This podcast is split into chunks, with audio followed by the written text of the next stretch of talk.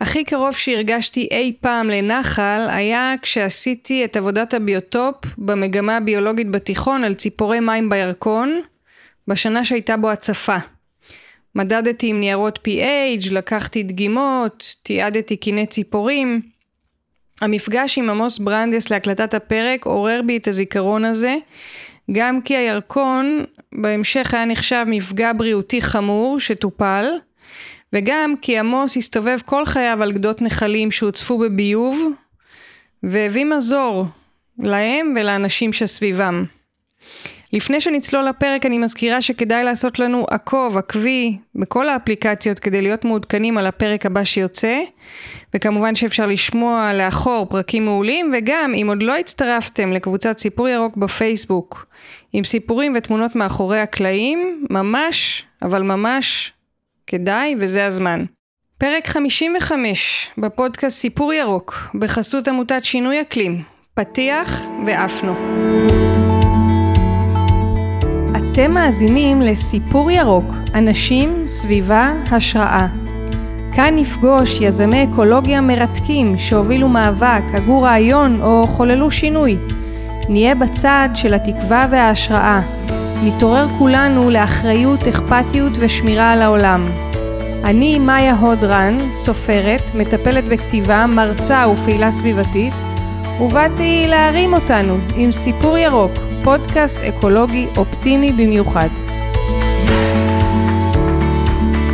אז היי לעמוס ברנדייס, חלוץ מתכנני שיקום הנחלים בישראל, אדריכל, מתכנן ערים וכותב הספר על נחלים ואנשים. היי, נעים מאוד. מה העניינים? בסדר גמור, כיף להיות פה. נורא מעניין אותי התחום הזה, במיוחד כי השאלה הראשונה שרציתי לשאול אותך היא למה בכלל הורסים נחלים ולמה יש צורך בכלל לשקם אותם? זו שאלה מצוינת, אני שוחה בביוב הזה של נחלי ישראל כבר 30 שנה. האמת היא שהגעתי לזה די במקרה. הוקמה המנהלה לשיקום נחלי ישראל בשנת 1994, שזה קצת אחרי שסיימתי את הלימודים שלי באדריכלות ובתכנון עירוני ואזורי. הוקמה מנהלה לשיקום נחל אלכסנדר גם, שהיא הייתה חלוצה בארץ. מה היה שם שהיה דרוש שיקום? אז ככה, ראש המועצה האזורית של עמק חפר, נחו איצקוביץ, שלימים היה גם מנכ"ל משרד החקלאות והרווחה והתיירות וראש רשות ההשקעות וכולי, נבחר להיות ראש מועצה, ואמר, אני אעשה כל מה שראש מועצה אחר צריך לעשות, לטפל בחינוך, בתלמידים, בכלכלה, ברווחה, בכל, אבל יש לי שיגעון אחד, אני רוצה לשקם את הנחל שבו למדתי לשחות, ולהחזיר אותו למים נקיים. היה ברור לו שהוא לא יחזור לשחות בנחל, כי הם כבר לא שוחים בנחלים. איך זה תמיד בסוף אישי? לגמרי אישי. המסר העיקרי מהעבודה שלי, לכל אורך 30 שנה שאני עוסק בפרויקטים של תכנון עירוני ואזורי, ופרויקטים סביבתיים וגם אחרים, שזה קודם כל בני אדם. הכל תלוי באנשים, הכל תלוי ביחסי אנוש, במנהיגות ובשיתופי פעולה. זה, בכל העולם אני מרצה על זה שמנהיגות ושיתופי פעולה זה המפתח לכל פרויקט, מכל סוג שהוא אגב, לא רק סביבתי. כן, אז הוא אמר שהוא רוצה לשחות שוב. כי לא יכול להיות שהנחל שהוא הכיר אותו בתור ילד, יהיה תעלת ביוב מזוהמת שכולם ירצו להתרחק ממנה. והוא הקים מנהלה לשיקום נחל אלכסנדר, צירף אליה את כל הגופים והאנשים שרלוונטיים, ואמר אנחנו רוצים להכין תוכנית אב לשיקום הנחל. אף אחד לא ידע בזמנו מה זה תוכנית אב לשיקום הנחל. גם זה נראה לי כזה הזוי שאני לא מבינה באמת מאיפה מתחילים. הוא לא ידע בדיוק מה, כי אף אחד לא ידע בדיוק מה. כי לא התעסקו בזה עד אז בארץ? לא התעסקו בזה, הוקמה רשות נחל הירקון, שאגב אני עבדתי איתם כבר אז תחת אדריכל אחר, אדריכל ארי רחמימוב, בדיוק התחלנו לעבוד בירקון, זה היה בדיוק במקביל בשנים האלה, בשנת 94-5, אבל עוד לא היה אינטרנט, אף אחד לא התעניין בנושא הזה בארץ, אז גם לא היו ספרים, לא היה שום מידע פה. לא, אבל על הירקון תמיד דיברו על כמה שהוא מזוהם ו... דיברו, אבל לא עשו הרבה, בשנים האלה עוד לא עשו הרבה. הדבר העיקרי שהדליק את הנושא של שיקום נחלים בארץ, היה הריח הנוראי מהקישון. מה אתה אומר? כל מי שעבר על הקישון, על הגשר ליד בתי הזיקוק, הריח היה מזעזע, וזה למעשה מה שגרם להקמה של מנהלה ארצית לשיקום נחלים, ובכלל משוגעים לדבר ראשונים שהבינו שפה צריך לעשות משהו. וגם בגלל הסיפור שהיה שם עם החיילים, לא? לא, זה היה לא הרבה קשור. אחרי. אני בין השאר הכנתי את תוכנית האב לשיקום נחל הקישון לימים. זה היה בשנים 99 עד 2002. זה היה לפני זה. אז רק מסירחון בינתיים. זה רק מסירחון, עוד אף אחד לא ידע את הסיפור של הקישון, אף אחד עוד לא הכיר אותו. בדיוק כשהיינו לקראת סיום הכנת תוכנית האב לשיקום נחל הקישון בשנת 2001 או 2002, משהו כזה, פתאום התפרסמה הכתבה על הצלילות בקישון, וזה פתאום עשה וואו ענק ושינה את כל הגישה לשיקום נחלים. אבל לפני כן זה היה עניין לכמה משוגעים. משנת 94 עד שזה התפרסם בקישון זה העניין לכמה משוגעים.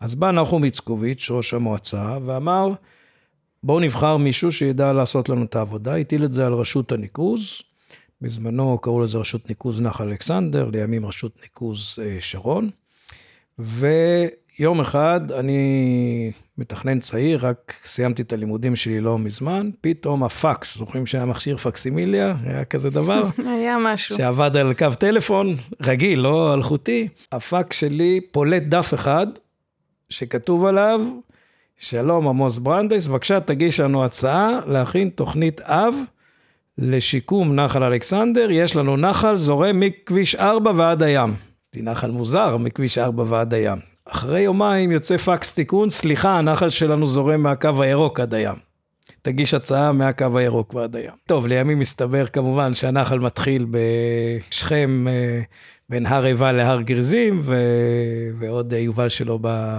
בשומרון, אבל כביכול לא ידעו את זה, כי לא הבינו בכלל עוד מה זה מורפולוגיה של נחלים. עד היום אנחנו לא מבינים מה זה מורפולוגיה של כן. עכשיו, לא היה לי מושג איך מתכננים שיקום נחל, איך מכינים תוכנית אב לשיקום נחל, איזה דיסציפלינות בכלל, איזה תחומים לוקחים, מה צריך בשביל זה. אז השתמשתי באינטואיציה של מה שלמדנו בתחום התכנון העירוני והאזורי בטכניון, ואמרתי, ניקח מישהו מתחום האקולוגיה, כי כנראה שבנחלים יש אקולוגיה. היה אז מקצוע כזה? היה מקצוע, ומי שלקחתי הוא פרופסור אביטל גזית, שזכה השנה ב-2023 בפרס ישראל לקיימות, והוא ליווה אותי לכל אורך הדרך, חוקר ובן אדם מקסים, אבל בתכנון הוא לא הבין, כי אף אחד לא עסק בתכנון של הנושא הזה. חמי, שנפטר השנה, הוא היה איש מי תהום, גיאו-הידרולוג, פרופסור אליהו רוזנטל, אז הוא גם הכיר אנשים בתחום המים, אז אמרנו, מה יש בנחל? יש מים מתחת לאדמה, ניקח גיאו-הידרולוג, יש מים מעל האדמה, ניקח מישהו מתחום הניקוז וכו'. ולקחתי עוד כמה אנשי מקצוע, בניתי צוות, אמרתי ככה. בעלי החיים, לא? בעלי חיים, כמובן. הגשתי את ההצעה, להפתעתי, אחרי כמה שבועות, הודיעו לי, זכית, אתה צריך לתכנן עכשיו את שיקום הנחל. אמרתי, עכשיו מה עושים? זה לא כל כך פשוט. לימים שאלתי את נחום איצקוביץ', תגיד, למה בחרת אותי? בכלל אף אחד לא הכיר אותי. אפילו לא היה ראיון מסודר אל האור. הוא אמר לי, שתי סיבות. סיבה אחת, הסתכלתי לך בעיניים, וראיתי שאנחנו נוכל לעבוד טוב ביחד. הסיבה השנייה, זה שאמרתי שאנחנו צריכים מישהו מאוד צעיר, כי הפרויקט הזה ייקח המון המון המון שנים. והוא צדק. ואני עדיין שם. אנחנו נקווה איתו. כן. אז אני עדיין שם, כמעט אחרי 30 שנה, ואת היתרון היחסי שלי הזה, לצערי כבר איבדתי לפרויקטים הבאים, אבל נחל אלכסנדר היה הראשון והכי מיוחד שלי. כן. אז איך משקמים נחל באמת? אז בלי מילים שלא נבין. לא, אין מילים שלא נבין. קודם כל, תפקידו של המתכנן הוא לחבר בין כל התחומים השונים, וליצור איזושהי אינטגרציה בין כל הרצונות השונים של אנשי הסביבה, ואנשי הכלכלה, ואנשי הנוף, ואנשי המים וכו'. לחבר בין כולם. הכנו תוכנית אב לשיקום הנחל, שאמרנו מה צריך לעשות בכל אחד מהתחומים, לשיפור איכות המים ולפיתוח של פארקים ושבילי אופניים וכו'. אחרי שגמרנו להכין את התוכנית האב הזאת, הייתה החלטת ממשלה לאמץ את התוכנית, והחלטת הממשלה גם אמרה, מקימים ועדת שרים למעקב אחר התוכנית. ועדת המנכ"לים הזאת מעולם לא התכנסה, כמו שרוב החלטות הממשלה לא מיישמים אותה, אבל מצד שני, שיקום הנחל הצליח בצורה פנומנלית, וזה ללא ספק היה הפרויקט המוביל בישראל בנושא שיקום הנחל, בשיקום נחלים. אז אני חוזרת לשאלה הראשונה שלי, לגבי איך בכלל נחל נהרס מהבחינה הזאת שצריך לשקם אותו, ואני רק אזכיר שהיה כאן בפרק השני יובל אלון שדיבר על המאבק בבצת, והוא סיפר על האבוריג'ינים, איך הם מתייחסים בכבוד למים שלהם, וכאן אצלנו זורקים להם שפכים ומזהמים אותם בחוסר אחריות למי השתייה. אז זה, העניין של השיקום הוא כתוצאה מהרס? כן, חד משמעי. איזה סוג של הרס? האדם הצליח להרוס הכל. כן. גם את הנחלים. הנחלים, החל משנות ה-40-50, הפכו להיות תעלות הביוב של מי שחי פה. הזרימו אליהם ביוב? הזרימו אליהם ביוב. אני לא מבינה איך זה קורה. זה מאוד פשוט, המים, גם הביוב, זורם מלמעלה למטה, וכשלא מטפלים בו, אז הוא זורם. כשאני התחלתי לעבוד שמה, ועשינו תוכנית האב, כאמור בשנים 94-95, היו יותר מ-20 מקורות זיהום, בתחום הקו הירוק, שזיהמו את נחל אלכסנדר. מהביוב של נתניה, שבזמנו עוד לא גמרו לבנות את מכון התיאור, דווקא כבר היה בבנייה, אז הביוב הגולמי פשוט זרם לנחל, דרך הביוב של כפר יונה, ושל עוד הרבה מאוד יישובים לאורך הנחל. אני אקשה ואשאל שוב, איך אתה חושב שקורה דבר כזה? אגב תכנון ערים, ואגב קיימות, איך מזרימים לנחלים ביוב? בקלות רבה, כאשר אין מודעות, בזמנו עוד לא הייתה מודעות גבוהה לנושא של איכות סביבה. זה מודעות של ילד בן 3 נראה לי. נכון, אבל להקים מכוני טיהור לביוב, ולהפוך את הביוב לקולחין, ולהשתמש בהם באיכות מספיק טובה להשקיה לאחר מכן, זה עולה הרבה מאוד כסף.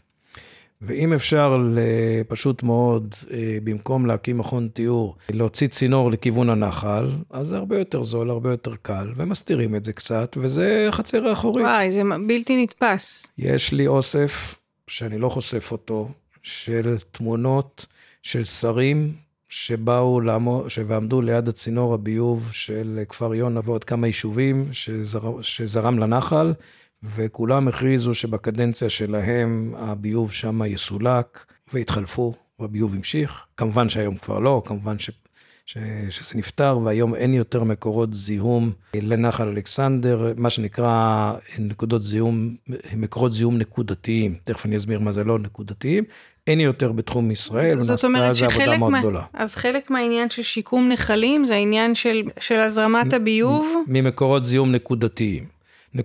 נקודתיים, זאת אומרת צינור ביוב ממערכת עירונית או תעשייה וכולי לתוך הנחל. יש גם מקורות זיהום לא נקודתיים מה שנקרא, שזה למשל חומרי הדברה מהחקלאות וכולי, זה סוג אחר של זיהום, זה סוג אחר של טיפול. שגם מטפלים בו היום? כן, הרבה יותר טוב, עדיין יש עוד הרבה עבודה לעשות. שיקום נחל זה לא רק הביוב. ולמעשה החזון מהיום הראשון של התוכנית שלנו ושל כל הביצוע לאחר מכן, היה שאי אפשר לחכות עד שיסלקו את כל הביוב מהנחל ולעבוד בטור, אלא חייבים לעבוד במקביל, כי שיקום נחל זה גם לפתח את הנחל לטובת האנשים שגרים לאורכו. זה אומר שיקום אקולוגי. זה אומר, למשל עשינו פרויקטים לטובת הצבים, בנחל אלכסנדר, הצבים הענקיים, מה שנקרא הצב הרך, זה המקום היחיד בארץ למעשה שנשארה, ואחד היחידים בעולם, זה שתם רק במזרח הים התיכון, שהאוכלוסייה של הצבים הרכים נותרה בנחל. ולמעשה עשינו כל מיני דברים לפנק את הצבים, עשינו להם מקומות מוגנים להטלה, כדי שלא בני אדם ידרכו על הביצים שלהם, ושלא יבואו שואלים וחיות אחרות לטרוף את הביצים וכו'. ואחר כך היה רשות הטבע והגנים, יחד עם נאמני נחל אלכסנדר, קבוצה של מתנדבים שהוקמה עם פרויקט שיקום הנחל, הפעילו ילדים כדי להעביר את הצבים האלה, את הקינים של הצבים למקומות מוגנים, כדי לשחרר את הצבים ברגע שהם בקעו לנחל. פרויקט מאוד מעניין, גם משולב גם עם עבודה קהילתית וחינוכית, ועשינו להם מקומות להתחמם בשמש, הצבים הם בעלי דם קר, ולכן הם אוהבים לשכב בשמש, וכל מיני דברים לטובת האלה. את האבנים האלה, אבני ענק כאלה. נכון, כן. את האבני ענק כאלה, ושינינו להם את הדיאטה לצבים, למה הם שרדו בנחל אלכסנדר, באזור שנקרא גשר הצבים, או פארק הצבים, משתי סיבות. סיבה אחת זה שהחקלאים היו זורקים את כל התרנגולות המתות לנחל, והעצבים האלה הם אוכלים הכל. זה מטורף, הם אוכלים ממש הכל. והסיבה השנייה זה שבנחל אלכסנדר, בניגוד לרוב הנחלים, הזיהום היה רק זיהום, עדיין, זיהום אורגני בלבד.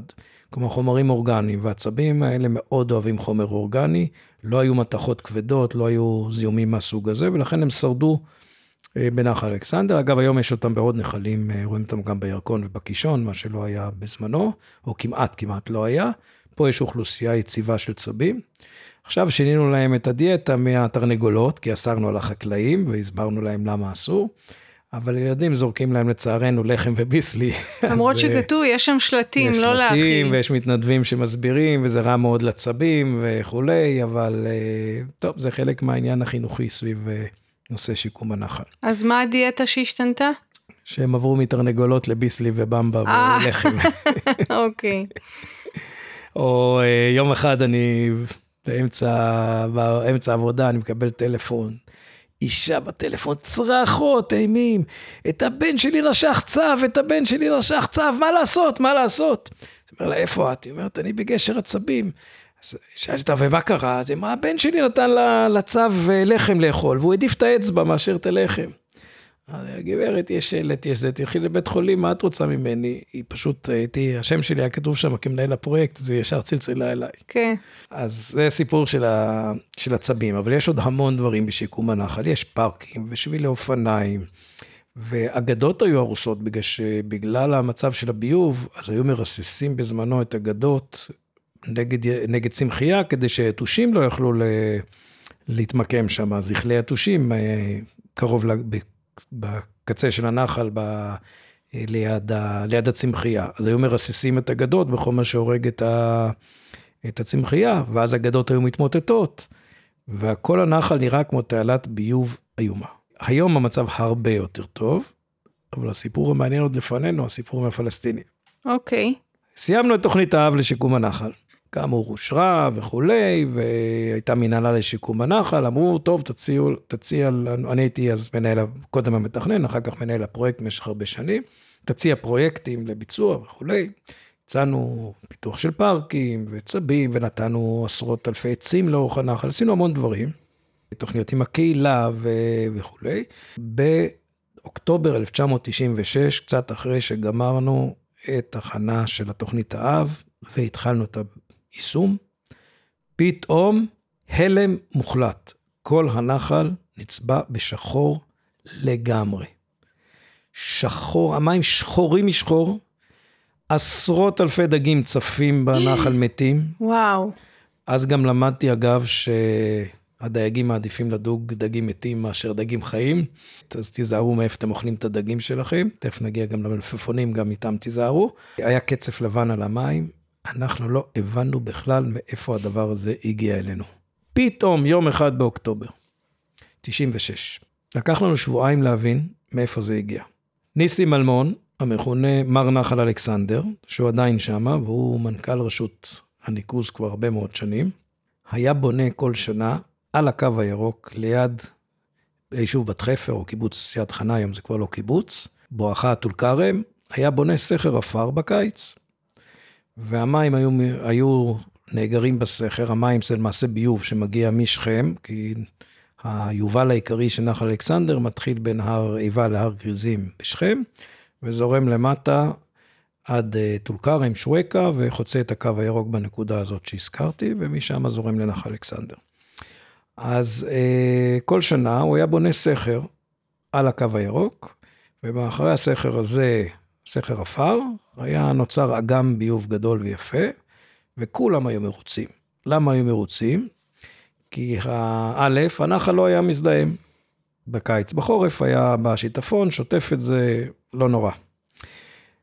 אבל בקיץ, החקלאים הפלסטינים שליד הנחל, היו מכניסים משאבות תבולות קטנות לתוך האגם ביוב, והיו מגדלים מלפפונים. עכשיו, אני לא יודע, אתם יודעים, דיברנו על הדגים, המלפפונים, ככל שהמלפפונים... ככל שהם שותים יותר ביוב, חומר אורגני, הם גדלים וגדלים וגדלים, והם נהיים יותר גדולים ועסיסיים. מה אתה אומר? אז החקלאים הפלסטינים היו מרוצים, היה להם מים בחינם, או יותר נכון ביוב, היה להם מלפפונים ענקיים, הסוחרים הישראלים היו מרוצים, כי המלפפונים האלה הולכים לשוק בתל אביב, והקונים היו מרוצים, כי היה להם מלפפונים ענקיים. מה קרה בשנת 96? בכל אשמה אוסלו. למה אוסלו? כי כשנחתם הסכם אוסלו, פתאום הייתה תקווה לשלום במזרח התיכון. ומה קורה כשיש תקווה לשלום ולעתיד טוב יותר? באים יזמים ובונים. ולמעשה בשכם, על ההר למעלה, בנו המון המון בניינים חדשים. עכשיו אותם בניינים, בניגוד לבניינים הקיימים, שלמעשה הביוב זרם ישירות למי התהום, אקוויפר ההר שהישראלים והפלסטינים משתמשים. מבחינתי לא הייתה בעיה, או כאילו הביוב נעלם. אבל ברגע שבונים בניינים גדולים, יש צינור ביוב שיוצא, אי אפשר יותר להזרים לתת הקרקע, אז מזרימים לנחל, והכמויות בנחל גדלות וגדלות, עד שיום אחד, באותו אוקטובר 96, הסכר נפרץ, ומתי זה קרה? דווקא בשיא עונת הזיתים, מסיק הזיתים. יש 26 בתי בד, בין שכם לטולקרם, שמייצרים שמן זית. שמן זית מייצרים רק חודשיים בשנה, יש זו עונה קצרה. כן. מה עושים עם החומר המוחל, קוראים לזה היום בעברית? כן. החומר שנשאר מייצור שמן הזית, מעלים על טרקטור, שופכים לנחל. יואו. עכשיו, זה חומר סופר רעיל, זה חומר שקוראים לו פנולי, מאוד מאוד מרוכז, ועם הביוב זה מגיע לקו הירוק, הסכר נפרץ, לכל אורך הנחל, כל הדגים מתו, הכל מת. היום ונורא. וואו. לקח לנו שבועיים להבין את זה, אבל נחום איצקוביץ' שהוא לא האיש שיוותר ויגיד, אוקיי, אין מה לעשות. הרים טלפון לראש העיר של באקה אל גרבייה, ג'לאל אבו טועם, זיכרונו לברכה, ואמר לו, תשמע, אנחנו צריכים שתעזור לנו אצל הפלסטינים, כי אין מה לעשות, אנחנו לבד לא יכולים לפתור את הבעיה הזאת. ג'לאל, הוא היה מנהיג אמיתי ועם קשרים, התקשר לרשות הפלסטינית, תוך שבוע הגענו למוקטעה בטולקרם, לפגישה אצל מושל נפת טולקרם בזמנו. מושל נפת טולקרם בזמנו, היה איש של יאסר ערפאת, היה בתוניס עם יאסר ערפאת, היה בלבנון, ממגורשי תוניס, וחזר לפה אחרי הסכמי אוסלו, וקיבל את התפקיד של מושל נפת טולקרם. היה שם קטע מדהים, שהאמת שלא פורסם עד היום בכלל, והוא מופיע פעם ראשונה בספר שכתבתי, שמתאר אותו, וגם ראית התמונות של אותו אירוע שהיה. אנחנו עושים אותו בקבוצה של הפודקאסט, ובפרק עצמו. כן, הוא במשך הרבה מאוד שנים, הספר שכתבתי, למעשה מתאר את כל הסיפור שהיה, וגם הכנסתי בו יותר מ-120 תמונות, שהרבות מהן תמונות היסטוריות, שהיו שמורות אצלי במחשב בתיקייה, ששמה היה תמונות שיתוף פעולה ישראלים פלסטינים, אסור להראות בארץ. למה? הראיתי אותם בהרצאות בעולם, כי לא רציתי זה היה נושא מאוד מאוד רגיש, בין הישראלים לפלסטינים, אני תכף אספר קצת יותר מה קרה בימי האינתיפאדה, וזה פשוט סיפור מדהים, שלא פורסם עד היום בארץ, פורסם קצת בעולם, הייתה כתבה בניו יורק טיימס, בליברסיון הצרפתי, בטלוויזיה האוסטרלית, ניו זילנדית וכו', אבל בארץ כמעט ולא סופר. אגב, בארץ בעיקר אוהבים סיפורים רעים עם דם, לא כל כך סיפורים טובים ושיתוף פעולה. לא, יש אנשים שאוהבים גם, כן. הייתה גם כתבה בארץ, שצפרי רינת גם הייתה בזמנו, כשזכינו בפרס העולמי לניהול ושיקום נחלים על הפרויקט הזה ב-2003 באוסטרליה. אז, אבל זה עוד היה למעשה, עוד היה ממש באמצע התהליכים הפלסטינים. בקיצור, נסענו למושל נפת טולקרם, ישבנו אצלו, שתינו הרבה תה וקפה, מילים יפות וכו' וכו', היינו 5 או 6 ישראלים שם, ובשלב מסוים, נחום איצקוביץ' שולף מהתיק שלי את האס המנצח. מבעוד מועד הכנו הסכם, לחתימה בינינו לבין טולקרם, לשיתוף פעולה, לפתרון בעיית הביוב, שמפריע גם לפלסטינים וגם לנו. למה לפלסטינים? כי א', הביוב הזה, רובו, מחלחל למי התהום, ומזהם את מי התהום, שגם הפלסטינים וגם הישראלים משתמשים בו. כן. וחוץ מזה, בביוב גדלים יתושים, והיתושים באזור הזה, הרבה פעמים יש להם קדחת הנילוס המערבית. עכשיו, מסתבר שיתוש לא הרבה יודעים את זה, אבל יתוש לא מבחין בין דם לדם, ויתוש יכול לעוף 15 קילומטר ביום, לפי איך שמתחשק לו מזרח, המערב, תלוי ברוח, תלוי במצב רוח שלו באותו יום, כך שהוא ביום אחד עושה סיבוב ביקור גם אצל הפלסטינים וגם אצל הישראלים, לא יעזור, לא גדר ביטחון, לא גדר הפרדה, אין, הוא לא בא עם דרכון, הוא לא בא עם כלום, אי אפשר גם לראות בכל אחד. כן. אז זהו, זה אגב מזכיר לי סיפור מאוד משעשע שהיה אחר כך במסגרת שיתוף הפעולה, שפעם בשנה החלטנו ביחד בגורמים המקומיים, עמק חפר וטולקרם, יום אחד בשנה באמצע האינתיפאדה יש הפסקת אש, הקבלן ריסוסים מעמק חפר לובש אפוד צהוב, והולך לרסס את כל היתושים גם בצד הפלסטיני, איפה שהיו בריכות הביוב הפלסטיניות, כי איך אמר ראש העיר של טולקרם, איך נראה אחד על השני אם היתוש הורג את שנינו. אז למחרת היה אפשר שוב לראות אחד על השני, אבל יום אחד בשנה, הפסקת אש, מרססים את היתושים בשני הצדדים. אז ישבנו אצל... אז אנחנו יודעים ליצור הסכמים כשאנחנו באמת רוצים. על בסיס של אנשים ושל בניית אמון ושיתוף פעולה בין אנשים. עכשיו, הסיפור הזה של נחל אלכסנדר, הוא מדהים, מדהים, בגלל האנשים, לא בגלל ההישגים הסביבתיים שלו. בגלל שהפרויקטים האלה, אני מכיר אנשים שאוכלים אותם לארוחת בוקר, לבצע את זה מבחינה הנדסית או סביבתית. אבל עצם יצירת הקשרים האנושיים ושיתוף הפעולה, בינינו לבין השכנים, שחיים לאורך אותו נחל, והבנה של זהות האינטרסים, זה מה שכל כך מיוחד בפרויקט הזה. טוב, אפשר להגיד את זה בעצם על כל הנושאים האקולוגיים, שבסופו של דבר מדובר באנשים ובשיתופי פעולה.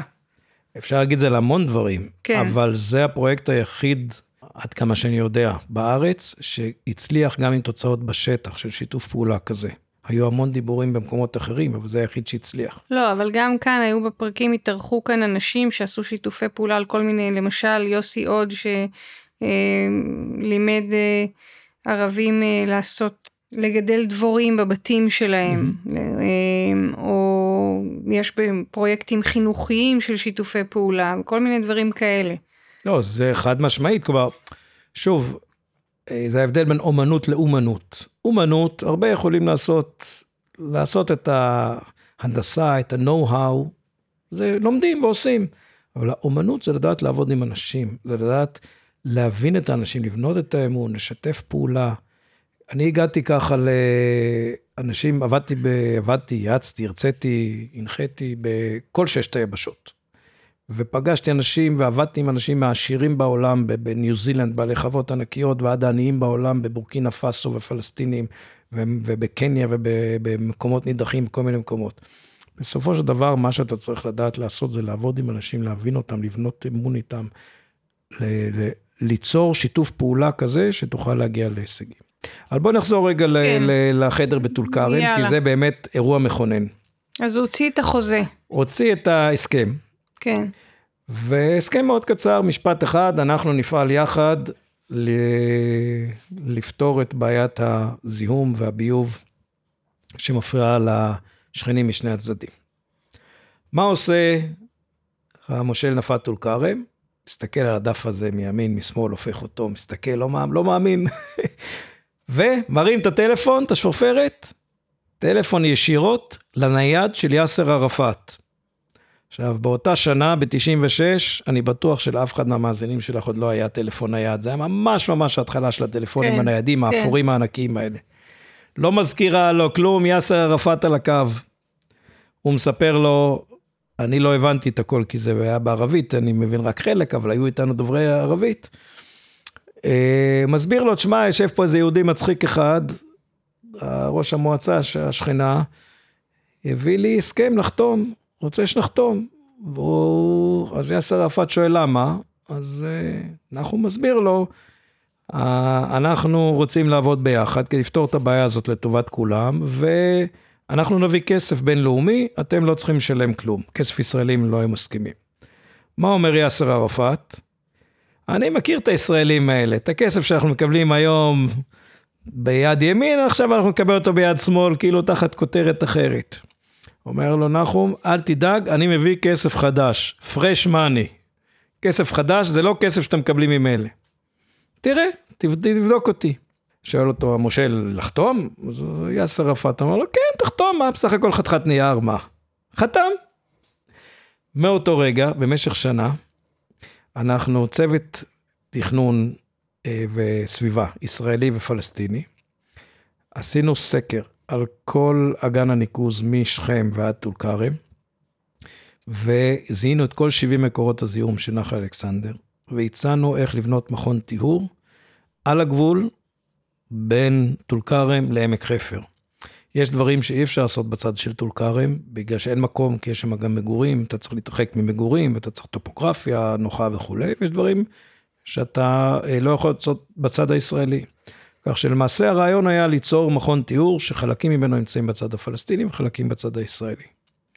עשינו סיורים גם עם המושל, ועם ראשי הערים וכו'. בשנת 98 סיימנו להכין את התוכנית, והזמנו את המושל לעמק חפר.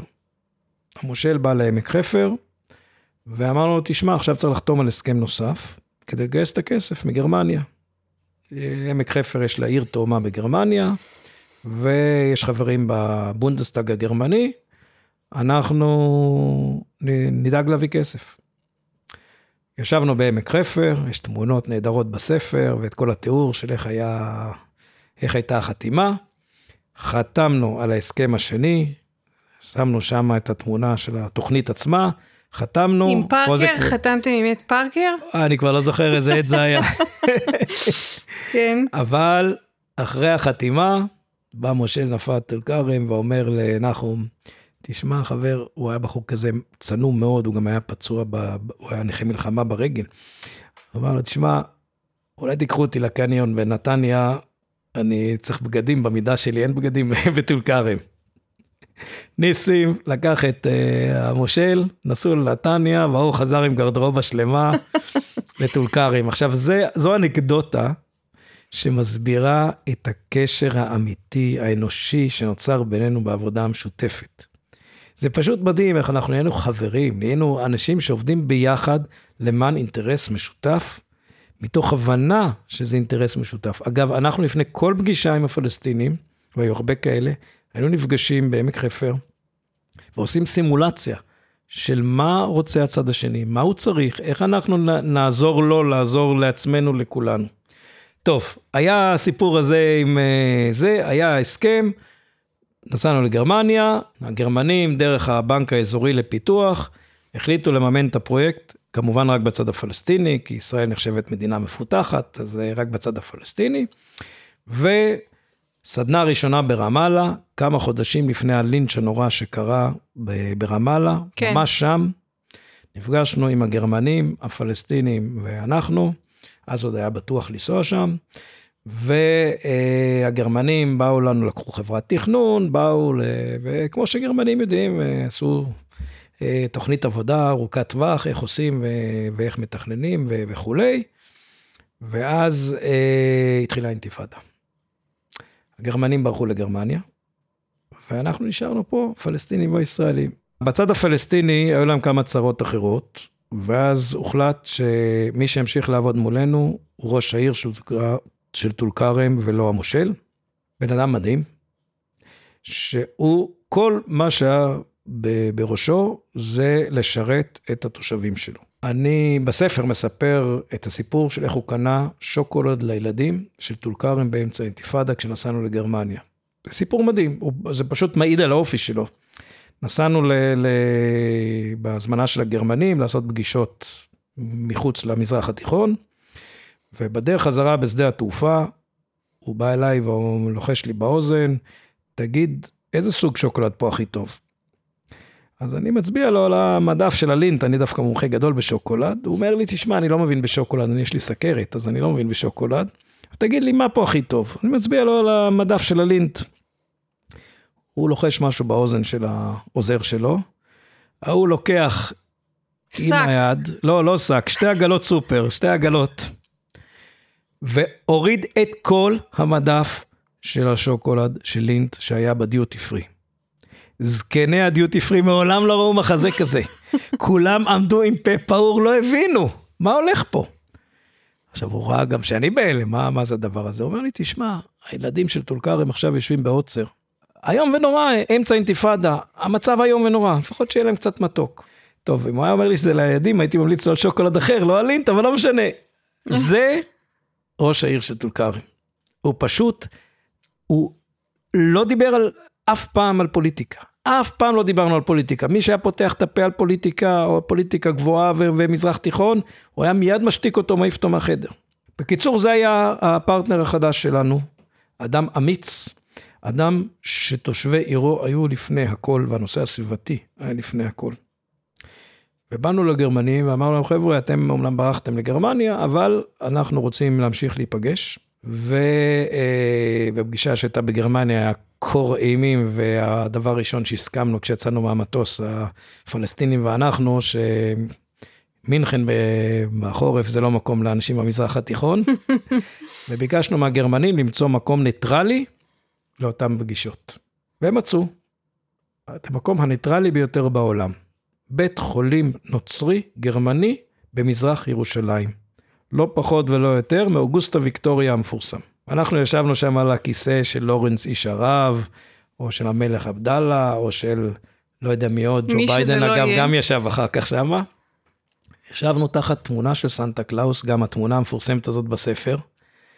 5 פלסטינים, מוסלמים, 5 יהודים, ישראלים, 5 נוצרים גרמנים, תחת סנטה קלאוס, מדברים רק על ביוב ועל איכות הסביבה. כלום, אסור לדבר על פוליטיקה. פינו לנו את חדר הרופאים, היינו מתחמקים לשם שאף אחד לא יגלה שאנחנו שם סודי ביותר, תקופת האינתיפאדה, כדי לא להביך את הפלסטינים ושלא יפגעו בהם. היינו נוסעים, היו מפנים לנו את חדר הרופאים, אגב חדר מקסים, באוגוסטה ויקטוריה, בבניין ההיסטורי. אנשים חולים היו מסתובבים מסביב, ושם היינו עורכים את הסדנאות, ערכנו 5 או 6 סדנאות כאלה בתקופת האינתיפאדה. ההחלטה הראשונה הייתה, תמיד ישבו, היה שולחן בצורה של חטא, וגרמנים באמצע, אנחנו בצד אחד, היינו כבר חברים מאוד טובים, בהתחלה זה היה מין סדנה מובנית כזאת, אבל מהר מאוד זה הפך להיות שיח מאוד מאוד אישי, פתוח וחברי, והדבר הראשון שהחלטנו עליו, שאנחנו לא מנסים לפתור את כל בעיות המזרח התיכון, ואפילו לא את כל בעיות הביוב של נחל אלכסנדר ונחל שכם, אגב ודי זיימר בערבית. אנחנו נתחיל עם פרויקט קטן יותר, שיצליח. כי אנחנו צריכים להדגים הצלחה. החלטנו שמשקמים, בונים מחדש את בריכות הביוב של טולקרם, ומחברים אותם לצד הישראלי, להמשך טיהור. אנחנו באותם ימים, התחלנו לבנות את מכון החירום לביוב נחל שכם. זה היה בצד שלנו. צריך לזכור שגם בצד שלנו, היו חילוקי דעות מאוד גדולים, האם אנחנו, בסיפור מהפלסטינים, יש בכלל סיכוי לדבר הזה, האם צריך לתת לזה צ'אנס, אני מתאר בספר בצורה מאוד מעמיקה. למרות שזה לא כל כך, זה לא כל כך משנה, כי הקרבה, כמו שאתה אומר, וזה ששמים את הביוב באותם, שהוא פוגע באותם מקורות, אז זה כבר לא כל כך משנה, אם יהיה או לא יהיה. זה שאנחנו גרים בסמיכות, זאת עובדה קיימת, לא? זו עובדה קיימת שאנחנו גרים בסמיכות, זו עובדה קיימת שאנחנו שכנים, ושאנחנו לא יכולים להתנתק אחד מהשני, בטח לא בהיבט הסביבתי. כן. אבל זו עובדה קיימת שיש לנו בירוקרטיה, ובהסכמי אוסלו נאמר שכל צד יטפל בביוב שלו. אז מה אם הפלסטינים לא יכולים לעשות את זה, כי אין להם כסף, וכי מה לעשות, הביוב זורם מלמעלה למטה, לא יעזור כלום. אז יש פה שאלות גיאופוליטיות, יש פה שאלות של כסף. אז אנחנו התחלנו, אמרנו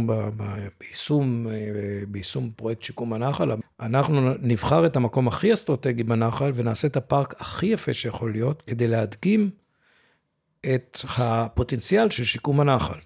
ולקחנו את מה שנקרא קטע נחל, לדוגמה, לימים פארק איטליה, צמוד לכביש 4, מצפון למעברות, ופיתחנו שם הפארק ברמה מעולה. קיבלנו כסף מהמשרד להגנת הסביבה, מקרן קיימת, ועוד קצת מרשות הניקוז ומהמועצה האזורית, קצת נדמה לי גם מהחברה המשתית לתיירות, ופיתחנו פארק יפהפה. יום אחד הגיע הממונה על התקציבים באוצר, נשאר בסוף השנה איזה עודף תקציבי, והוא בא לעשות סיור בכל הנחלים, כדי לראות איפה שמים את ה6 מיליון שקל שנשארו.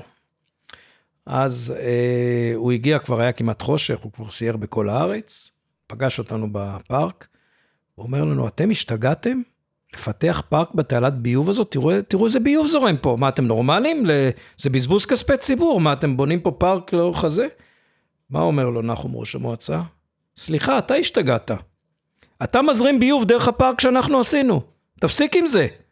אנחנו צריכים את ה6 מיליון שקל כדי לבנות את המכון תיאור על הקו הירוק, כדי שהביוב שעובר את הקו הירוק יפסיק לזהם פה. למרבה הפלא, למחרת בבוקר, שוב יצא פקס, עוד לא היו מיילים, קיבלתם את כל ה6 מיליון שקל של כל הנחלים בארץ. וואו. בשביל לבנות את זה. והיה לנו הסכם עם קרן קיימת. היום זה כבר לא הולך, אבל אז זה היה שקל תמורת שקל. אנחנו מגייסים שקל, נותנים עוד שקל. אז ככה היה לנו כבר 12 מיליון שקל להקמת פתרון החירום לביוב נחל שכם בצד הישראלי. וככה נבנה המכון בצד הישראלי, אבל הוא מכון מאוד חלקי, שנים כבר יש בגצים וכולי, שצריך לשדרג אותו, ובגץ כבר הכריח את המדינה לשדרג אותו, לבנות מכון אמיתי, ייבנה בשנים הקרובות. אבל בצד הפלסטיני היו בריכות ביוב, מלא עטושים. ואז הפרויקט עם הגרמנים היה לבנות למעשה את בריכות הביוב האלה מחדש. לא פרויקט מאוד מסובך ברמה ההנדסית. עלה בסך הכל 1.5 מיליון יורו, לא כסף גדול. הביאו איזה בחור בגרמנים, שהיה מנהל הפרויקט, מסכן, ישב שם בטולקרם כל ימי האינתיפאדה. פעם בשבוע, אם היה אפשר, היה יוצא מטולקרם, בא לישראל, קונה בירה וחוזר לשם. והיה מחזה אבסורד שלא יאמן, לא יאמן. כל האזור הזה היה בעוצר. עבדו 2 קבוצות של קבלנים. הקבלן הפלסטיני, עם הפועלים הפלסטינים, בצד השני של הגדר, שבנה את המכון תיאור הפלסטיני, ואת פחות הביוב של טולקרם, והקבלן הישראלי שבנה את הגדר. כל השאר היה בעוצר. עכשיו, הגרמנים כמובן רצו מכרז בינלאומי לקבלן באמצע אינתיפאדה. הרבה מאוד מאמץ השקענו להסביר להם שאף קבלן בינלאומי לא יבוא עכשיו באמצע אינתיפאדה. היו צרות בלי סוף, אבל נחום ידע להגיע לצבא, ולהגיד, פה תנו להם לעבוד. אי סגור, פה מותר לקבלן לעבוד. קבלן מרמאללה, פועלים מעזה. צריך להביא צינורות לביוב. מאיפה באים הצינורות? מגרמניה. נגמרה השביתה בנמל אשדוד. הצבא אומר, סליחה, מה זה צינורות באמצע האינתיפאדה? יעשו מהם רקטות. אז לא מוכנים שיעברו. התחייב שלא יהיה רקטות, תהיה צינורות לביוב. באמת היו צינורות לביוב. ככה נבנה המכון תיאור פשוט מדהים. יום אחד ארווין מתקשר אליי. אומר לי, תשמע, היום ונורא, גדוד טנקים שלם, חונה, ישרנו את השטח, גמרנו אתמול ליישר את השטח ליד הבריכות ביוב, גדוד טנקים שלם של צה"ל, חונה על המשטח הזה. אז אנחנו מתקשרים לצבא, מה זה? אז אמרו, הטנקים הם בדיוק נכנסים עכשיו את טולקרם, אז חשבנו שמישהו יכשיר לנו שם השטח לחנייה של הטנקים. אז היה צריך להזיז את הטנקים, טוב, טנקים כבדים, הם כבשו מה שנקרא את השטח, את המצעים שהיו שם. ואז מת יאסר ערפאת. כל האקלים השתנה. פתאום, השיתוף פעולה הזה כבר לא סודי. פתאום מותר לדבר. כבר לא נפגשים בבית חולים סודי, ומתחמקים מעיתונאים ומאנשים שרצו לראות לאן הולכים. הפרויקט בצד הפלסטיני נגמר, מחליטים, פעם ראשונה אפשר לחשוף את זה בצד הפלסטיני. 2004, הגרמנים אמרו, בא מישהו, איזה פקיד בכיר שם מהבנק הגרמני, בואו נעשה טקס. הפלסטינים אמרו טקס, אין בעיה, אנחנו בעד עכשיו, אפשר לפרסם, אפשר לדבר, 100 ישראלים, 100 פלסטינים, בלי צבא. טוב, היה תיאום עם כל גורמי הביטחון, והוחלט שהולכים על זה. ארגנו ביחד, מנהל הפרויקט הפלסטיני ואני, ארגנו את הטקס הזה. ברגע האחרון הוא כמעט התפוצץ בגלל הסינים. למה בגלל הסינים? כי הסינים מייצרים את כל הדגלים בעולם. באמת זאת אולי המדינה היחידה שלא דיברנו עליה כאן עוד בשעה האחרונה. יש עוד כמה, יש עוד כמה. הפרויקט הזה הסתובב. כן. איך אשתי אומרת, זה לא יאמן איך כבשת את העולם עם מטלת ביוב שלך. אוקיי, אז מה עם הסינים? מה עניינם פה עכשיו?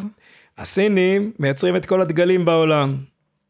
עכשיו, הם לא ייצרו דגלים באותו גודל, גרמני, פלסטיני וישראלי. הדגל הישראלי יצא יותר גדול. עכשיו, לטקס היה צריך להתלות דגלים. הישראלי יותר גדול, הפלסטינים אמרו, אנחנו לא באים, מה אתם שמים לו דגל גדול? איזה מזל שבדגל הישראלי יש פסים לבנים בצד. ישבנו וחתכנו קצת כדי שיהיו אותו גודל. וואו. הצליח לנו. ארגנו אוהל גדול. מלאכת יד. מלאכת יד. לגמרי, לגמרי. זה המשבר של הרגע האחרון. בנינו אוהל גדול, כי זה היה באמצע החורף. פברואר נדמה לי, וחילקנו בינינו את הציוד מה הישראלים ועם הפלסטינים ועם, אני הייתי מנהל הפרויקט בצד הישראלי והפלסטיני הגן את זה, וחלק הבאנו שולחנות, כיסאות, האוכל הזה, שתייה וכולי, וסוכם שהפלסטינים מתרכזים ליד בניין העירייה בשעה מסוימת, הצבא בודק שהכל בסדר, בטוח, נסוג אחורה, אני מרים טלפון למנהל הפרויקט שישב אחרי שכולם הגיעו לשם, ויש פקודת מבצע, הם באים ואנחנו באים. לבריכות הביוב. זה הפעם הראשונה גם שהיו עיתונאים, בשני הצדדים אגב. היה טקס מדהים, של גזירת הסרט, וסובב את השיבר וכו'. אבל ישראל כמו בישראל, הפרויקט עוד בכלל לא היה מוכן. הוא עוד לא היה גמור. עכשיו זה היה אמצע החורף, אז בריכות הביוב, היו מלאות במי גשם, כי ירד המון גשם, אמצע החורף. למחרת הכותרת בעיתון, איזה פרויקט מדהים בשיתוף פעולה ישראלי-פלסטיני, הביוב אפילו לא מסריח. הם לא ידעו שזה מי גשם, לא משנה. זה היה הפרסום הראשון, וזה באמת היה טקס יוצא מן הכלל. מאז נערכו עוד הרבה מאוד פגישות, כבר לא סודיות, ובמקומות אחרים, גם בעמק חפר, גם בירושלים, כבר לא היה בטוח באותה תקופה לנסוע לטולקרם, אז לא היינו נוסעים לצד הפלסטיני לצורך פגישות, אבל היו הרבה מאוד פגישות ויחסים מצוינים להמשך העבודה המשותפת. בין השאר, למשל, הייתה יוזמה שדווקא התחילה מבחור ישראלי-גרמני, שהוא היה הנציג של דיימלר קרייזלר, הם אחר כך התגרשו דיימלר וקרייזלר, אבל זה היה יבואני מרצדס, בישראל, בחור בשם גודל רוזנברג, והוא יזם הקמה של פארק שלום, על הגבול בין עמק חפר לטולקרם. ומסתבר שיש פארקי שלום בקונספט קצת דומה, בדרום אפריקה, יש ארגון כזה שקוראים לו Peace Park Foundation, ובדרום אפריקה, והוא הביא את האדריכל והפרופסור שמנהל את זה שם, וכמו בסיפורים, כמו באגדות, נסענו לירדן, ישראלי אחד, פלסטיני אחד, גרמני אחד, דרום אפריקאי אחד, ועוד משהו אחד, והיינו 5 ימים שם, ועשינו סדנה לתכנון פארק השלום. קונספט נהדר וכולי, לא יצא מזה הרבה, חוץ מהחוויות. אבל בנושא הביוב כן יצא, ובנושא האנושי של שיתוף פעולה בכל מיני נושאים שקשורים לחיים עצמם, של שכנים שגרים לאורך נחל, בהחלט יצא. וזה באמת היופי של הפרויקט הזה. מקסים. הסחפנו ככה לתוך הסיפור הזה שככה תפס כאן את הרוב, אז ואמרת שככה בשיחתנו המוקדמת, שאתה גם התעסקת בירקון ובקישון ונחל חדרה, השיקום שם היה על פי אותו רעיון, זאת אומרת, הקמת מכוני טיהור, שיפסיקו את השפכים של הביוב מהערים לנחלים? ככה, כן, עבדתי על עוד נחלים גם בארץ וגם בעולם. גם שם כמובן, עם העלייה במודעות של הנושא הסביבתי ואיכות המים, וטיהור ביוב והשבה של ביוב לקולחין ולהשקיה, כמובן שהמצב הזה השתפר ונעשו מאמצים אדירים של המדינה והמשרד להגנת הסביבה לשיפור המצב, לא שהכל, לא אגיד ורוד או שקוף, אני יודע, לא שהכל הצליח, אבל אין ספק שבפרספקטיבה אחורה נעשו פה מאמצים אדירים בתחום הזה, אבל שוב, שיקום נחל זה בראייה הוליסטית הרבה יותר רחבה ורב תחומית. למשל היום בקישון אני הכנתי, כמו שאמרנו, תוכנית לניהול נגר אגני באגן הקישון. אז זה לא קשור לביוב, כי הביוב מטופל במסגרות אחרות, אבל זה מאוד קשור לנושאים שהם היום מאוד מאוד בתודעה. אני עושה תוכנית דומה גם באגן נחל חדרה, שזה ניהול נגר ברמה אגנית, כי למעשה עם שינויי האקלים ועם הפיכת אירועי הגשם לאירועים יותר קיצוניים, ועם הגידול המאוד מאוד משמעותי באיור ובבנייה בישראל, בעיית ההצפות כמובן הולכת ומחמירה מאוד, ואחת הדרכים, או הדרך היחידה למעשה, למתן את ההצפות האלה ולצמצם את הסכנה, היא על ידי ניהול נגר ברמה אגנית, כולל השהיית נגר במעלה. אז זה מה שאני עושה היום בקישון ובנחל חדרה. כלומר, כל הדיסציפלינה הזאת של שיקום נחלים היא דיסציפלינה רחבה, היא דיסציפלינה שהיא לא רק סילוק מזהמים, אלא היא הרבה יותר מזה, ושוב הדגש העיקרי שאני כל הזמן אומר, זה בני אדם וזה שיתופי פעולה. שבוע שעבר היה פסטיבל גשרים בנחל, בנחל אלכסנדר. את לא מאמינה כמה זה מרגש לראות 10,000 איש בהופעה של דני סנדרסון בפארק שאנחנו פיתחנו. זה כבר הפעם ה-16 ב-20 שנה האחרונות שזה נערך, באמצע היה קצת קורונה. כן. אבל שבוע שעבר 10,000 איש רקדו ושמחו ונהנו על גדת נחל אלכסנדר בפארק בהופעה, וכל זה היה תעלת ביוב. שבוע קודם הייתי בפרויקט אחר שלי, פרויקט שיקום חיריה. אני עשיתי את התוכנית הכללית לשיקום ההר של חיריה, יחד עם אדריכל אולריק פלסנר שנפטר, ושתי בנותיו שממשיכות לנהל את המשרד, מאיה ודניאלה, בשנות ה-2000, לא עשינו את התכנון הנופי, אבל עשינו את הקונספט, ועשינו את התוכנית בניין עיר לשיקום ההר, ותכננתי גם את פארק המחזור שליד, ושבוע קודם לפני הפסטיבל נחל אלכסנדר, לא שאני כל הזמן בליין כזה, אני לא כל הזמן הולך להופעות, אבל שבוע קודם הייתי בהופעה של עידן רייכל, באותו אמפיתיאטרון, או נקרא לזה מקום לאירועים, שקוראים לו קו רקיע, על חיריה. עכשיו, כשאנחנו תכננו את חיריה, אמרנו, מה עושים עם ההר זבל הזה? ההר זבל הזה נמצא רחוק משכונות מגורים, בואו נעשה אותו פארק, אגב, הרעיון לפארק כבר היה עוד לפנינו, פארק מטרופוליני, אבל בואו נעשה אותו מקום לאירועים, כי אנחנו לא מפריעים פה לאף אחד. והנה, עשו שם פארק מקסים, ועשו שם מקום לאירועים מקסים, ואיזו התרגשות זאת לראות אחרי כל כך הרבה שנים, שאתה מעורב בפרויקט וכו', ושם אני כבר לא מעורב די הרבה שנים, לבוא ולראות כמה אנשים נהנים, הדבר הזה שהיה כזה מטרד, כזה מקום נוראי, והפך למשאב, שאנשים כל כך נהנים ושמחים. כן, אז הדגש הוא פה באמת על אנשים, ואני שואלת גם אם יש באמת, גם בחיריה וגם מה שאתה אומר, גם התחשבות באמת במאזן האקולוגי כולו, זאת אומרת בעלי החיים והצמחים, ויש שם איזשהו דגש, נגיד גם בחיריה. ככה, בנחלים כמובן יש, כי נושא של מערכת אקולוגית בנחלים כמובן. בחיריה יש פארק, יש פארק גדול, פארק של 6,000 דונם מסביב, פארק אריאל שרון, שהלך והתפתח, אגב היה לי שם אינסידנט שגם מתואר בספר, בפרק האחרון של הספר, בא אריק שרון לבקר בהר. לפארק שלו עצמו. לא, זה רק אחרי שהוא נפטר, קראו לו פארק אריאל שרון. בזמנו קראו לו פארק חיריה. לא פארק חיריה, קראו לו פארק האלון. קראו לו פארק האלון, שם נחל האלון שזורם בו. ובא אריק שרון להר הזבל.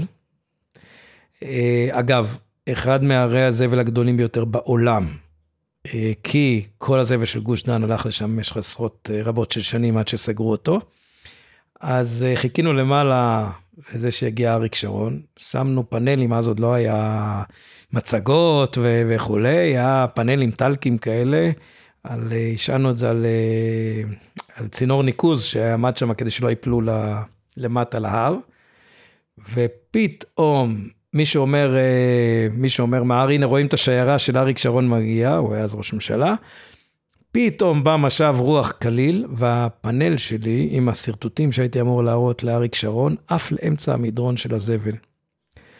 לא יאמן, הזה שלידי אמר, רוץ, רוץ! רצתי, קפצתי לתוך הזבל, כמעט עד המותניים טבעתי בזבל הטרי, רצתי עד אמצע המדרון, וכל הזמן הרוח לקחה את זה עוד ועוד ועוד למטה, ואני רץ אחרי הפאנל, ואחרי זה מטפס למעלה, שם את הפאנל והתרחקתי, הייתי מסריח ברמות מטורפות.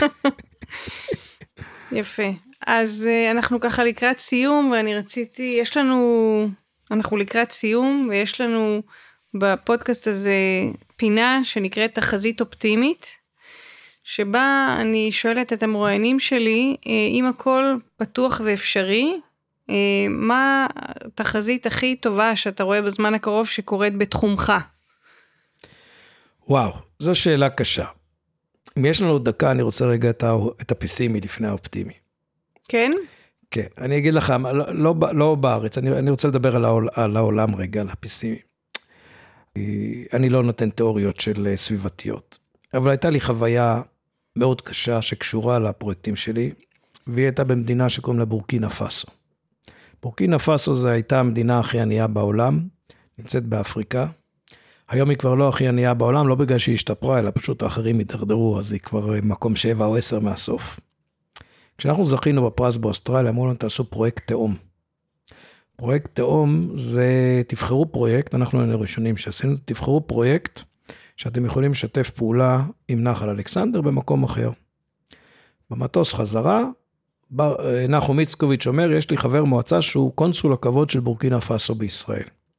בוא נשאל אותו, נראים לו טלפון, בחור בשם איתן ישראלי, הורים טלפון לנשיא בורקינה פאסו למחרת, תוך שבועיים היינו למטוס בבורקינה פאסו.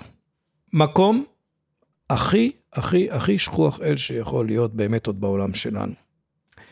ויש להם אגם, שהאגם הזה יושב על נהר הוולטה, והאגם הזה הולך ומתייבש בעונה יבשה, ומציף בעונה הרטובה, כי האדם עשה שם כל מה שאפשר לעשות להרוס את הטבע.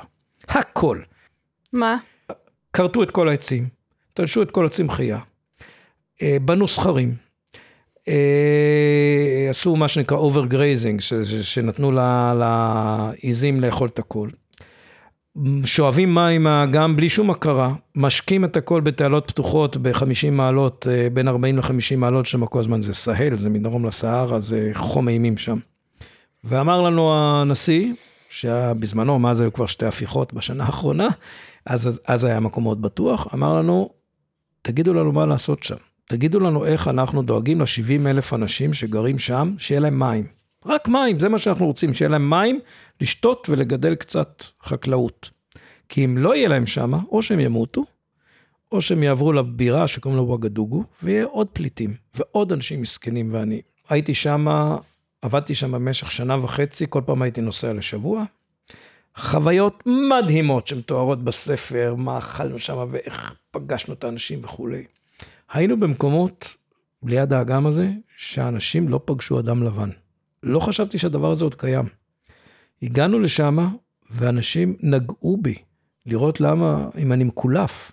אגב, הדבר היחיד כמו בסרט, שהוא מהעולם המערבי שהיה שם, היחיד היה בקבוקי קולה מזכוכית. כמו בסרט. כמו בסרט שם היה פחית, אבל פה היה בקבוק. כן. היה בקבוקים. שום דבר אחר מהעולם המערבי. כולם נפלו על הראש, נכון? כן, זה הסרט? נכון. סרט מדהים. עכשיו, התחלנו שם תהליך של שיתוף ציבור, שאגב, לא דיברנו על זה, אבל עשינו את כל הפרויקט בשיקום נחל אלכסנדר, הרבה מאוד פרויקטים אחרים בשיתוף ציבור אמיתי, כמו שצריך, בבניית אמון וכו'. ושם התחלנו תהליך של שיתוף ציבור, אגב, מתורגמנים ב5 שפות, וזה מאוד מורכב. ובהתחלה הם לא רצו לשתף פעולה איתנו, כי הם אמרו לנו, תשמעו, אגב, אני באתי כאוסטרלי, כי מי שמימן את זה, זה קרן אוסטרלית, ואני הייתי כאילו... הנציג של האוסטרלים, לא הייתי בכלל ישראלי שמה, לא באתי כישראלי, באתי כאוסטרלי, היה לי צוות מ4 יבשות, שמדבר 5 שפות, וצוות תכנון שגיבשתי, והאוסטרלים ימנו, והם אמרו, אנחנו לא רוצים לשתף איתכם פעולה, כי היו פה הרבה מערביים לפניכם, וכל פעם סיפרו לנו סיפורים, שהם יביאו כסף, הם יעזרו וכו', והם נעלמו. ושכנענו אותם שאנחנו נהיה אחרים. הצער הכי גדול שלי בקריירה המקצועית שלי, זה ששכנעתי אותם שאנחנו נהיה אחרים.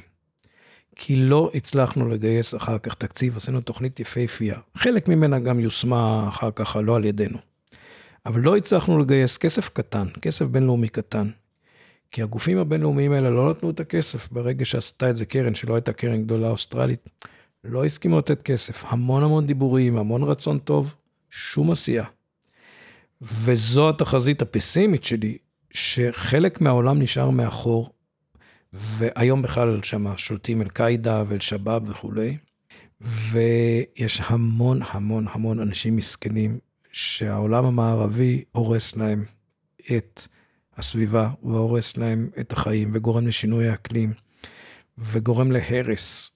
והאנשים האלה לא יכולים להתמודד עם זה, כי אנחנו נסגרים במסגן, אבל שם אין מסגן, אין חשמל, אין כלום. וזה פשוט כאב לב נוראי, איך הכיתוב הזה בעולם הולך וגדל, ואיך אנחנו בעולם המערבי גורמים לאותם, להאצה של אותם נזקים, של אנשים שלא יכולים לעזור לעצמם, ורק סובלים מזה יותר ויותר.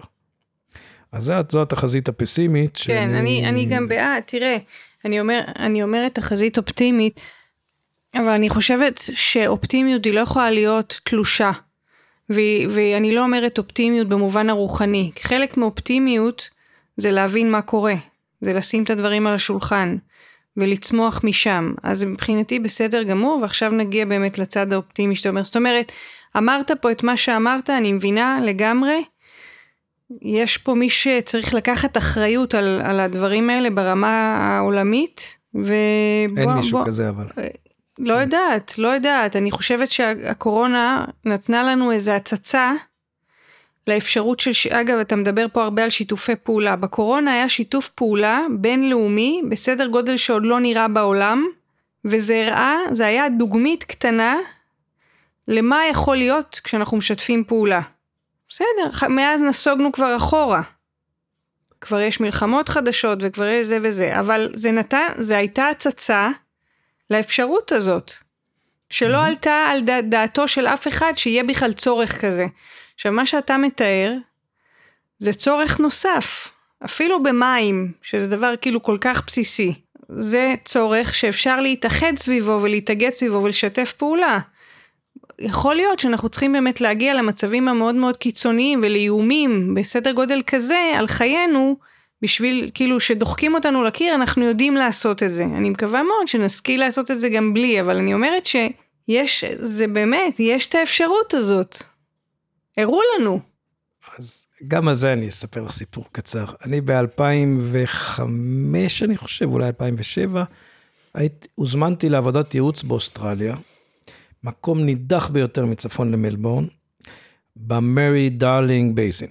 זה אגן הניקוז, נדמה לי השלישי בגודלו בעולם או משהו כזה, שעובר בשלוש מדינות באוסטרליה. ולקחו אותי לראות את המקום ואמרו לי מה עושים. והמקום, הנחל, איפה שהיה נחל, הייתה מלאכה ענקית, עם עצים מתים, תמונה היא בספר, זה נראה כמו על הירח, כלומר לא הייתי על הירח, אבל זה נראה איום ונורא, זה כאילו סוף העולם, ואתה באוסטרליה, באחת המדינות הכי עשירות ומתקדמות בעולם. ואמרו לי, מה עושים פה? אנחנו מתחרים על משאבי המים באוסטרליה, שלושת המדינות, המים בחינם באוסטרליה לחקלאות, כולם שאבו את המים מהנחל, הכל המליח, אין צמחייה, קילומטרים אתה מסתכל, שממה, מדבר, שאריות של מה שנשאר מהגזעי עצים, הכל מלח לבן. אמרתי, מצטער, אני לא יודע מה להגיד לכם, אני לא יודע מה לעשות עם זה. עברו או 15 או 17 שנים. 2022 הוזמנתי להרצות בכנס שיקום הנחלים העולמי בווינה. המרצה הראשי שם, מאוסטרליה, אחד מהם, נתן הרצאה על מה קורה באותו אגן ניקוז. הוא לא ידע שאני בקהל, הוא לא ידע בכלל על הוא לא הכיר אותי, זה דור אחר, הוא לא הכיר אותי. הוא לא ידע כלום על עליי וזה שהולכים לדבר על זה בכנס. הוא אומר, תשמעו, היה אצלנו איזה ישראלי אחד, כשהנחל עוד נראה כמו, הנהר עוד נראה כמו היום ונורא, ואני, אחרי הביקור שלו, תפסתי את המנהיגים משלושת המדינות באוסטרליה, וצעקתי עליהם, שאם האום מהמזרח התיכון הצליח לחבר ישראלים ופלסטינים כדי לשקם נחל, וואו. אז לא יכול להיות שאנחנו האוסטרלים לא נצליח לעבוד ביחד לשקם את הנחל. לא יכול להיות. והוא הצליח. וואו. והוא סיפר את הסיפור הזה בלי שידעתי בכלל שהוא שם. אמרת לו אחר כך? אמרתי לו אחר כך. וזאת הייתה למעשה התעודה הכי טובה שיכלתי בכלל לחלום עליה, שאחרי כל כך הרבה שנים יבוא מישהו ויצטט אותי. וואו. באוסטרליה. אוקיי, אז נעבור לתחזית האופטימית. אני מנסה להתחמק כל הזמן, את לא רואה? תראי. לא תצליח. תראי, קודם כל, כשאני התחלתי לעבוד על שיקום נחלים, וכאמור הייתי בין ממש המתכננים הראשונים, ואנשי המקצוע הראשונים בתחום הזה, לפני 30 שנה, הסתכלו עלינו כאן משוגעים. לא חשבו בכלל שהדבר הזה אפשרי. היינו בודדים. היום, עכשיו היה כנס של ארגון שקוראים לו אגמה, שהוקם לשיקום נחלים, והיו שם בערך 500 איש. ופתאום יש המון פעילות, ופתאום עובדים על כל פרויקטי שיקום הנחלים, ופתאום הנושא הזה הפך להיות משהו מרכזי. זה מדהים. ומשקיעים בזה המון כסף, וזה בלב הקונסנזוס, ופיתחנו 7 פארקים לאורך נחל אלכסנדר, ובלי סוף לאורך הירקון, תכננו את שביל האופניים הראשון בארץ, יחד עם אדריכל אריה חמימוב, הבאנו את נשיא איגוד רוכבי האופניים של הולנד, המון משוגעים, של אירופה, בחור הולנדי, המון אתם משוגעים, מי ירכוב על אופניים באקלים הישראלי? את שביל האופניים הראשון בארץ, תכננו בירקון בשנת 96. לא יאמן, תראו מה קרה עם האופניים. אז כשאתה מסתכל אחורה, אתה אומר, אם כל כך הרבה דברים חיוביים קרו ב-30 שנה האחרונות, והמודעות כל כך עלתה, וכל כך הרבה פרויקטים סביבתיים יושמו ונעשו, אז אם מסתכל עוד 30 שנה קדימה, אין ספק שיקרו עוד המון המון דברים. המודעות גברה בצורה בלתי רגילה. כלומר, יש מודעות, יש רצון, יש כספים. אגב, כספים אף פעם לא הייתה בעיה באמת להשיג את הכסף, אלא היה צריך את האנשים שידעו איך לגייס אותו ואיך להשתמש בו, ואיך לדאוג לזה שיהיו הרבה אבות להצלחה, ויהיו הרבה שותפים. וזה למעשה הפרויקטים שהצליחו, הם היו כאלה שהצליחו ליצור הרבה שותפויות. אבל אין ספק שזה קיים, אבל מה לעשות? בלי אבל. הכל טוב. רגע, ראית שאתה רוצה, אתה יכול. בקיצור. סבתא שלי עברה את השואה, גם סבא וסבתא שלי עברו את השואה, וברחו באוניית נוסעים האחרונה שעזבה את אירופה בשנת 39, האחרונה שעזבה את אירופה, אחרי שהתחילה המלחמה. סבתא שלי תמיד הייתה אופטימית, וסבא שלי תמיד אמר, אני לא פסימי, אני ריאליסט. כן. זהו. אנחנו מחפשים גם את זה וגם את זה. בגלל זה שהם התחתנו זה בסדר. עמוס ברנדייס, איזה כיף שבאת. תודה רבה. תודה רבה, היה ממש כיף. תודה רבה על ההאזנה הסבלנית שלכם. זה לא מובן מאליו בעידן שהכל מהיר וקצר, לשבת פרק שלם ולהקשיב לשעה בנושא אחד, בלי פירוטכניקות ולהטוטים. אז כל הכבוד. אני הייתי מאיה הודרן, ואנחנו נתראה בפרק הבא של סיפור ירוק. עד אז שנהיה טובים לעצמנו, לזולת, לעולם.